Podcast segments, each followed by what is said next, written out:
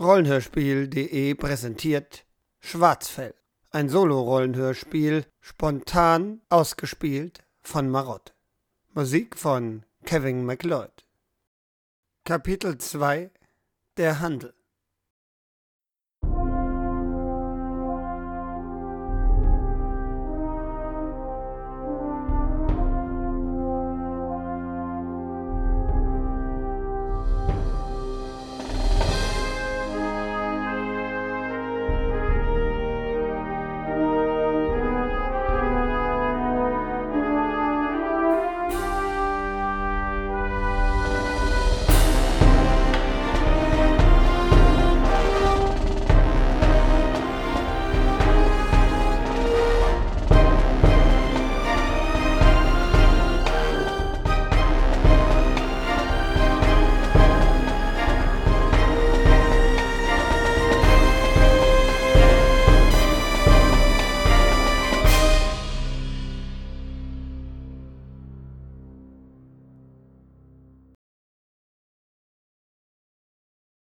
In den Hügeln, einen halben Tag von Würzburg entfernt, brennt ein Feuer vor einer natürlichen Höhle.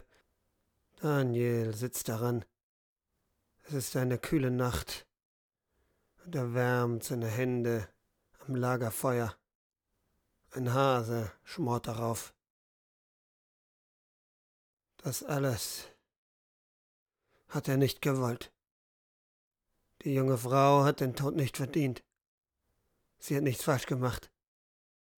Und dass die Kinder leiden müssen, das beweist nur mal wieder ein weiteres Mal, dass er nur Unglück über die Menschen bringt. Was soll er hier? Wo immer er seine Finger drin hat, gibt es Ärger, leiden die Menschen. So viel, so häufig hat er versucht zu helfen. Am Ende konnte er nicht einmal der eigenen Familie helfen der eigenen Frau. Am Ende waren es gar seine Handlungen, die ihren Untergang besiegelt haben. Was nutzt es, all diese Kräfte zu haben? Was nutzt es, all diese Macht zu haben, wenn man damit nur Elend verursacht? Emma, so hieß die Frau mit den drei Töchtern. Emma, ein weiteres Licht, ausgelöscht durch ihn. Hätte er sich nicht eingemischt, sie hätten die Frau vergewaltigt. Ja, das wäre schlimm, aber sie wäre noch am Leben. Jetzt ist sie tot. Die Kinder weisen. Es ist besser, sich nicht einzumischen. Es ist besser, sich fernzuhalten. Das hat er gelernt. Er blickt in die Dunkelheit, in die Hügel, die Schwärze. Darüber die Sterne, der endlose Kosmos, ganze Galaxien, die sich für nichts interessieren, die von all dem hier nichts wissen. Im Naturkundeunterricht, da hat er gelernt, dass dieses Sonnensystem nur eines von Milliarden in Milliarden Galaxien ist. Unendlichkeit. Und er hier, unter dem Mond, unter den Sternen, absolut bedeutungslos. Besser sich rauszuhalten. Er nimmt den Hasen vom Feuer, schneidet sich ein Stück ab, kaut es langsam. Man kommt hier gut aus. Man kommt hier zurecht, wenn man weiß wie. Es hat schon Vorteile, so zu sein wie Daniel. Kälte hat wenig Bedeutung. Plötzlich schreckt Daniel hoch. Er hat etwas gehört. Da ist wer. Da kommt wer. Er sieht nicht so gut in der Nacht. Seine Kräfte decken das nicht ab. Aber er hört nicht schlecht. Und Jahre der Erfahrung haben ihm einen gewissen Instinkt verschafft. Da draußen kommt wer. Und wer immer es ist, er versucht das überhaupt nicht zu verbergen. Ja, da. Da. Hinter dem Schatten des großen Eichenbaumes da Feuer, Fackeln, mehrere Pferde, leises Flüstern. Daniel überlegt. Soll er sich verstecken? Soll er ihn auflauern? Sind das wieder Banditen? Aber es hat keinen Sinn. Besser hier bleiben.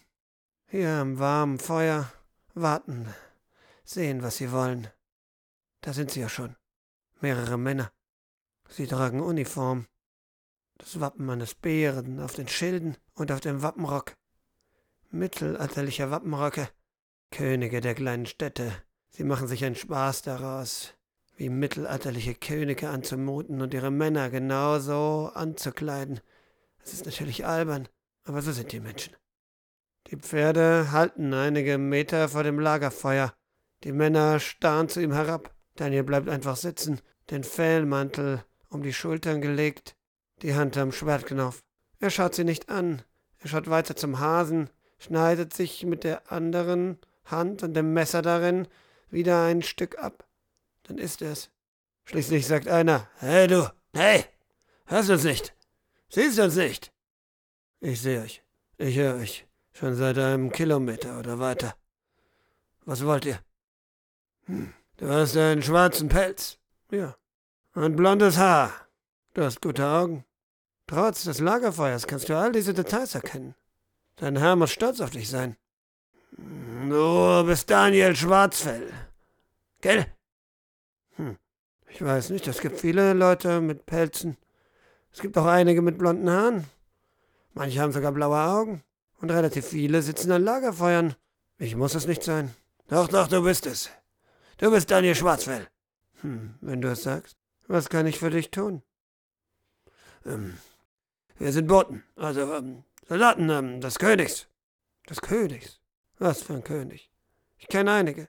Der von Würzburg natürlich. König Harald von Würzburg. Harald von Würzburg. Kenne ich nicht. Noch nie getroffen.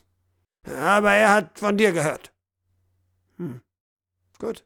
Leider reicht der Hase nicht für euch. Tut mir leid, ich kann euch höchstens Nein, mein Wein ist auch alle. Wir, wir wollen nichts. Wir, du musst mitkommen. Ich muss mitkommen. Wohin denn? Ähm, ja, zum König eben. Zum König Harald. Ja, ja, genau, zum König Harald, er will dich sehen. Aber da gibt's ein Problem, Leute. Ja, das wäre. Ich will nicht. Du musst aber. Hm. Er ist nicht mein König. Bin kein Bürger seiner Stadt. Ich wandere nur durch dieses Land. Ja, ja, deswegen. Du hattest keine Erlaubnis. Du ähm, musst mitkommen, der König will mit dir sprechen. Ich habe mit dem König nichts zu schaffen. Ich habe keine Geschäfte mit ihm zu tun. Ja, aber mit dir, Mann. Jetzt sitzen einige der Männer ab. Es sind sechs. Mit dem, der gesprochen hat, sieben. Sie sehen gut trainiert aus. Nicht diese Pappnasen wie die Banditen. Nein, gute trainierte Männer, gut ernährt. Er könnte sie natürlich trotzdem töten. Er weiß, dass er das kann. Die Frage ist, ob er sollte.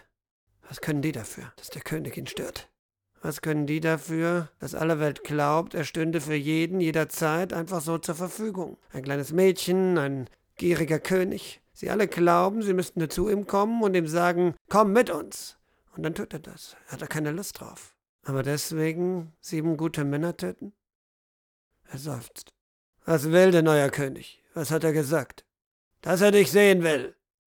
Woher wisst ihr überhaupt, dass ich hier bin? Hm. Bauern reden. Daniel nickt. Bauern reden. Das war nicht zu vermeiden. Er wird die Kinder bald wieder abholen müssen. Er macht sich Sorgen um sie. Er kaut nochmal am Hasen, dann streckt er sich und seufzt. Nur weil ich mitkomme, heißt das nicht, dass ich tue, was er will. Ja, ja, das ist mir alles egal. Komm mit, hör dir an, was der König zu sagen hat. Die Männer haben ihn mittlerweile umkreist. Sie wollen sicher gehen, dass er nicht abhaut. Sie haben keine Ahnung, auf was sie sich einlassen. Nicht die leiseste Ahnung. Daniel seufzt. Er schließt die Augen, denkt an all den Ärger, den das bringen wird, an all das Leid, das er wieder verursachen wird. Seine Faust ballt sich. Er will nicht. Er will wirklich nicht. Dann schaut er zu dem Mann, zu dessen bärtigen Gesicht, und fleischigen Wangen zur Uniform. Gehen wir. Sie reiten durch die neu gezogene Stadtmauer. Da ist der uralte Dom. Eine der Spitzen ist abgebrochen. Ein Flugzeug ist damals hineingekracht, hat Daniel gehört. Das ist die Straße zur alten Mainbrücke dahinter die Festung Marienburg hoch aufgerichtet über der Stadt wie schon seit über tausend Jahren. Nun wieder ein Ort für einen Herrscher. Einst der Sitz eines Bischofs, heute der Sitz eines Königs. König Harald. Daniel weiß nicht viel über ihn, nur dass er die Macht ergriffen hat und dass er mit eiserner Hand über die Region herrscht. Vor der Brücke ist ein Markt aufgebaut. Händler aus den verschiedenen Dörfern bieten ihre Waren an. Beeren, Nüsse, anderes. Lederwaren, Fisch. Sie schreien wild umher. Die Einkaufenden überblicken die Waren, als wär's ganz normal, als wäre diese Welt ganz normal. So schnell gewöhnt man sich. Zehn Jahre, denkt Daniel. Zehn Jahre. Vorher hatte man in diesen Straßen noch Kleidung aus China gekauft, Handys, Computer, allen möglichen Unsinn, den man heute nicht mehr verwenden kann. Früher, und dann kauft man neuen Unsinn, den man eigentlich nicht braucht. Schnürsenkel, Messer, Schnitzwaren, Kabel. Das Früher wird zum Heute. Das Heute war einmal das Früher. Er muss lächeln. Seine Begleiter reiten rechts und links von ihm. Ja, wie Wächter eben. Sie wollen sicher gehen, dass er sich's nicht im letzten Moment überlegt, als ob er nicht jeden einzelnen von ihnen in Sekunden töten könnte, wenn er das wollte, als ob er nicht einfach gehen könnte, wenn er es wollte. Er spielt ihr Spiel mit, schaut weiter die Waren entlang, schaut über die Brücke, wo die Leute lustwandeln. Da, in einer Gasse, eine Gestalt, eine große, riesenhafte Gestalt. Er schaut schnell. Ist das nicht? Nein, das kann nicht sein. Er blickt noch einmal genauer, aber jetzt ist es schon vorbei. Er muss stehen bleiben. Die Wächter werden nervös. Was ist denn los? Äh, wir müssen zum König. Einen Moment, meint Daniel. War da nicht? Ich muss mal kurz. Äh, der König will dich erst sehen. Daniel seufzt. War da nicht? Ja, da, wieder. Da in der Gasse. Da bewegt sich ein riesenhafter. Ein. Er kennt diesen Menschen. Er kennt diese Gestalt. Er weiß, wer das ist. Und wo er ist, da muss so je. Es kostet ihm alle Überwindung, nicht umzudrehen und dorthin zu reiten. Er hat sie so lange gesucht. Aber andererseits, es wird noch mehr wie ihn geben. Noch mehr wie seinen alten Freund, seinen alten Feind. Komm schon, der König wartet. Ja, ja, ist ja gut. Sie reiten über die alte Mainbrücke. Das sind die heiligen Statuen, die Bischöfe von einst, steinerne Zeugen einer Zeit, die längst vergangen ist und so aktuell ist wie nie zuvor. Ein altes Mittelalter begrüßt ein neues. Dort die Straße hoch, mit den Pferden hinauf zur Festung. Jetzt steht der Zug von Wanderern, will ebenfalls hinauf, ein Karren, ein Esel, der bockt, mehrere Reiter, mehrere Reiter. Und dort ein Tor, neu gebaut, neu gemacht, in der alten Fassung. Wächter. Sie stehen da. Sie nicken ihren Kollegen zu. Man reitet hindurch, in den Hof. Früher, hat Daniel gehört, war hier ein Museum. Jetzt ist das Museum die Wirklichkeit. Sie reiten zu den Ställen. Die Pferde werden abgestellt, versorgt. Die Wächter führen ihn zur Haupthalle. Auch hier im Hof sind einige Marktstände aufgestellt. Dann das Haupttor. Hineingelassen werden sie. Dahinter eine königliche Halle. Und auf einem Thron ein Mann, der früher vielleicht ein Banker gewesen wäre oder ein Gemüsehändler oder was auch immer. Ein normaler Mann in einer modernen Welt. Nun trägt er einen Mantel, einen purpurnen, wo immer er den her hat, und eine Krone, die er wahrscheinlich irgendwo aus einem Museum gestohlen hat. Er ist dicklich, er hat einen Bart. Er schaut Daniel an und lächelt. Einer der Wächter ruft, Daniel Schwarzfell, zu eurer Verfügung. Daniel muss grimmig lächeln. Zu eurer Verfügung. Warum ist er immer zu jedermann Verfügung? Der König hebt die Hand. Komm näher, Daniel Schwarzfell. Komm näher zu mir, ich will dich anschauen. In der Halle sind noch andere Menschen, Hofdamen in lächerlich modernen, mittelalterlichen Gewändern. Alles sieht aus, wie was wäre das ein Mittelalterkostümfest. Alles ist zu bemüht, alles ist zu falsch. Daniel schreitet die Halle entlang. Er kniet nicht. Er bleibt vor dem König stehen. Du hast mich gerufen, Harald. König, König Harald, nennt man mich König Harald. Ich nenne dich Harald. Ich hab gehört, dass du so bist. Du genießt vor niemanden und dienst keinem, nicht wahr? Ich bin ein freier Mann in einer freien Welt. Hm. Ja, wenn man du ist, kann man sich das leisten. Aber andere brauchen Schutz. Und ich, ich will deine Hilfe. Habe ich dir nicht gesagt, ich bin ein freier Mann in einer freien Welt? Ich will sie trotzdem, deine Hilfe. Hm, ich bezahle dich. Ich brauche kein Geld. Was ich brauche, König Harald. Ah, jetzt hast du es gesagt. Daniel lächelt. Was ich brauche, Harald, ist meine Ruhe. Hm, verstehe ich. Kriegst du aber nur, wenn du tust, was ich sage. Du tust die Kleinigkeit für mich und ich lass dich ziehen.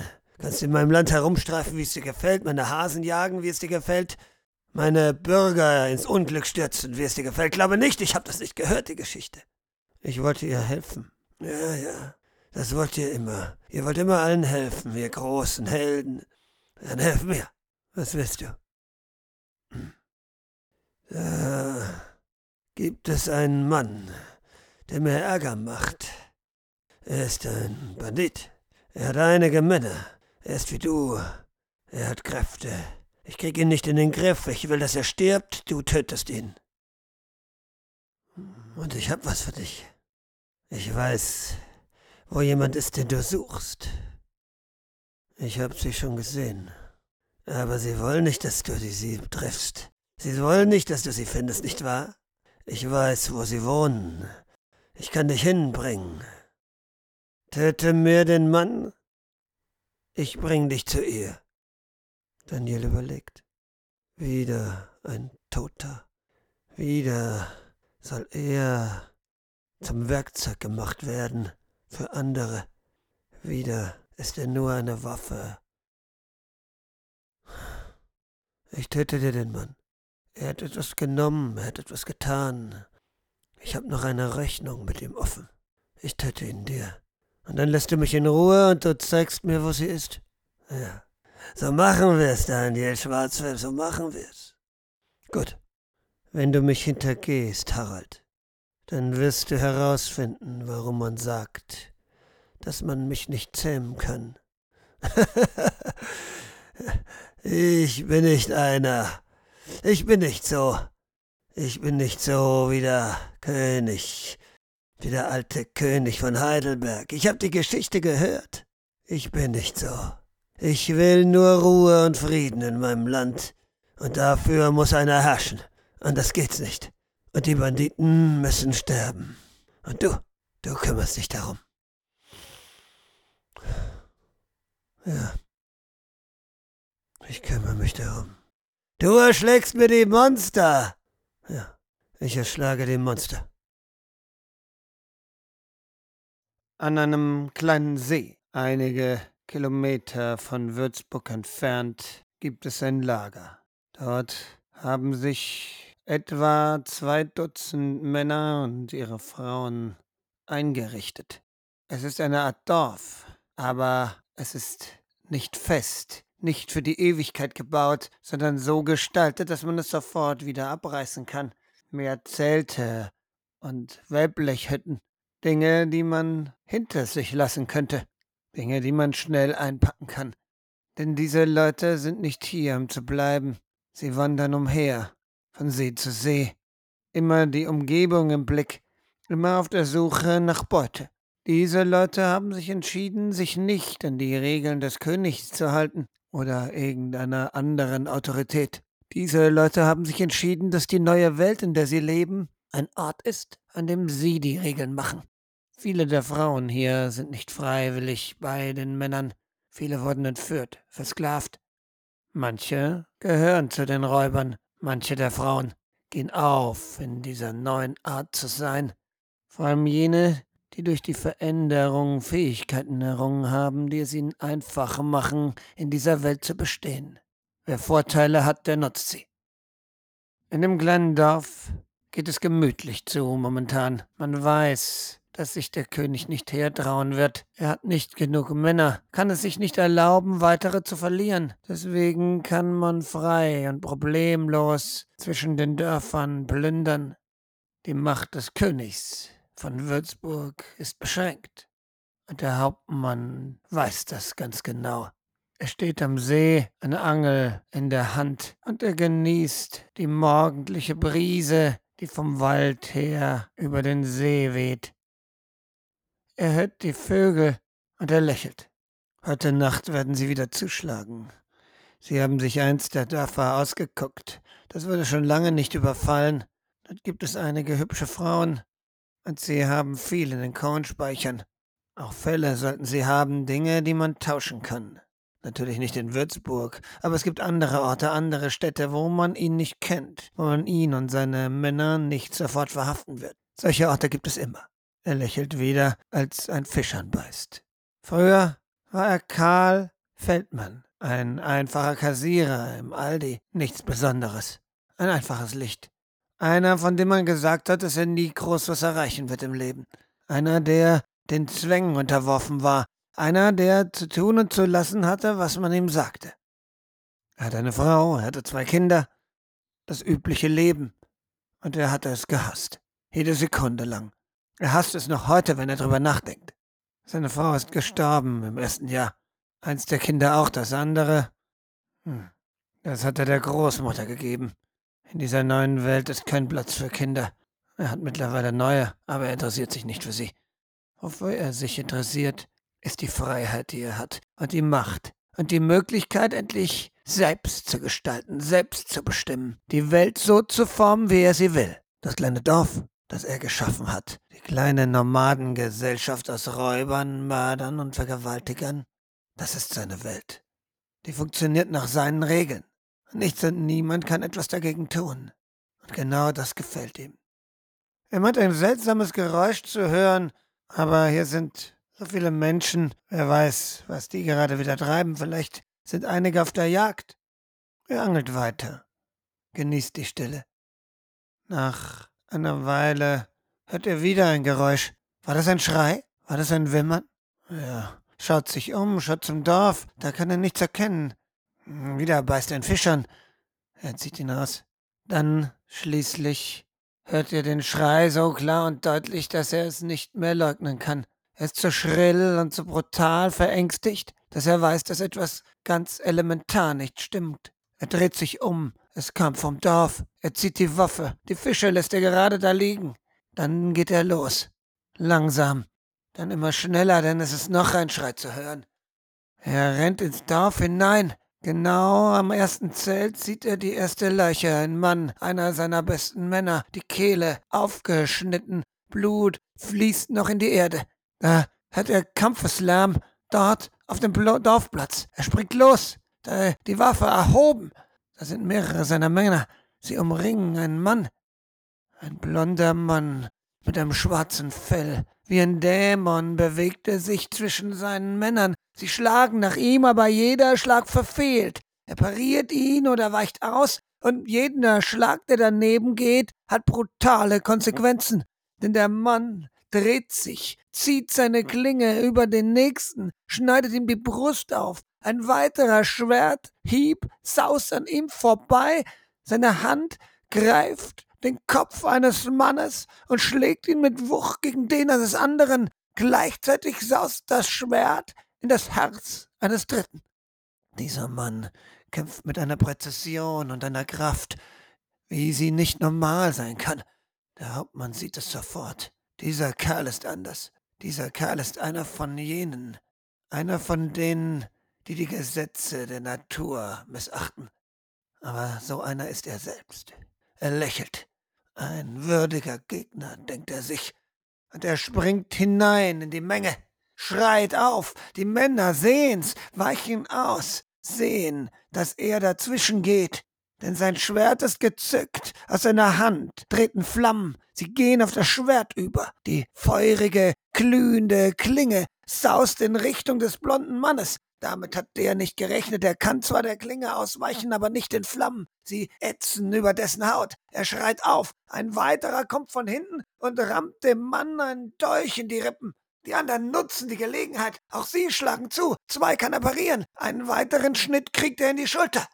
Der blonde Mann ächzt auf, versucht sich aufzurappeln, kriegt einen Tritt vom Hauptmann gegen die Brust, geht zu Boden. Nun kann er es beenden. Die glühende Klinge in der Hand saust nieder. Doch plötzlich bewegt sich der Blonde mit einer Geschwindigkeit, wie es der Hauptmann noch nie gesehen hat, weicht aus, gleitet zur Seite, fegt dem Hauptmann mit einem Tritt gegen das Schienbein von den Beinen. Der geht zu Boden und schon ist der Blonde wieder auf, hat das Schwert wieder in der Hand. Einer der Männer, der schon nah stand, verliert seinen Kopf. Einfach so, ohne Kommentar. Die Waffe saust durch die Luft und schneidet ihm den Hals durch. Blut spritzt in alle Richtungen, und der blonde Mann mit den stahlblauen Augen und dem schwarzen Fell steht nun über dem Hauptmann. Zack, zack, zack. Mehrere Pfeile treffen den blonden Mann in die Brust.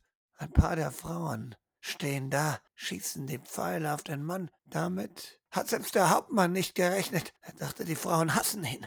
Aber anscheinend verteidigen sie gerne, was sie kennen, gegen was, was sie nicht einschätzen können. Er springt wieder auf, die feurige Flammenwaffe in der Hand. Das Feuerschwert, das er selbst generiert, rammt sich glühend in den Bauch des Mannes. Der zuckt zusammen, geht zu Boden.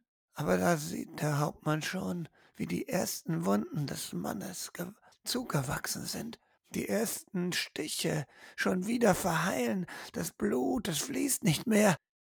Mit der glühenden Waffe im Leib schaut der Mann mit dem schwarzen Fell den Hauptmann an und grinst.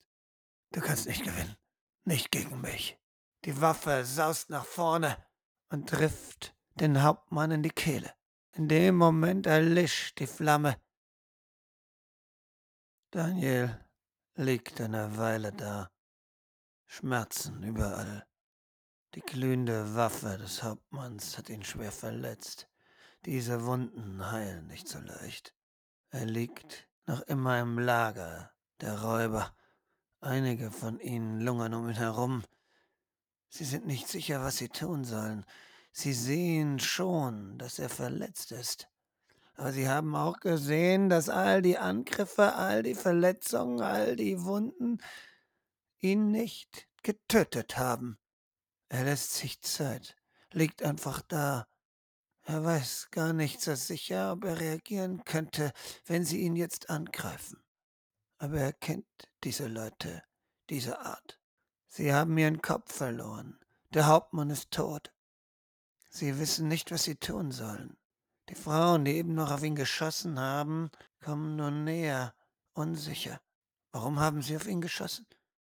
Angst, Unwissenheit, vielleicht auch eine falsch verstandene Loyalität an einen Mann, der sie missbraucht hat. Eine von ihnen kniet nieder, schaut ihm in die Augen. Ihr Pfeil hatte ihm genau ins Schlüsselbein getroffen. Er steckt noch.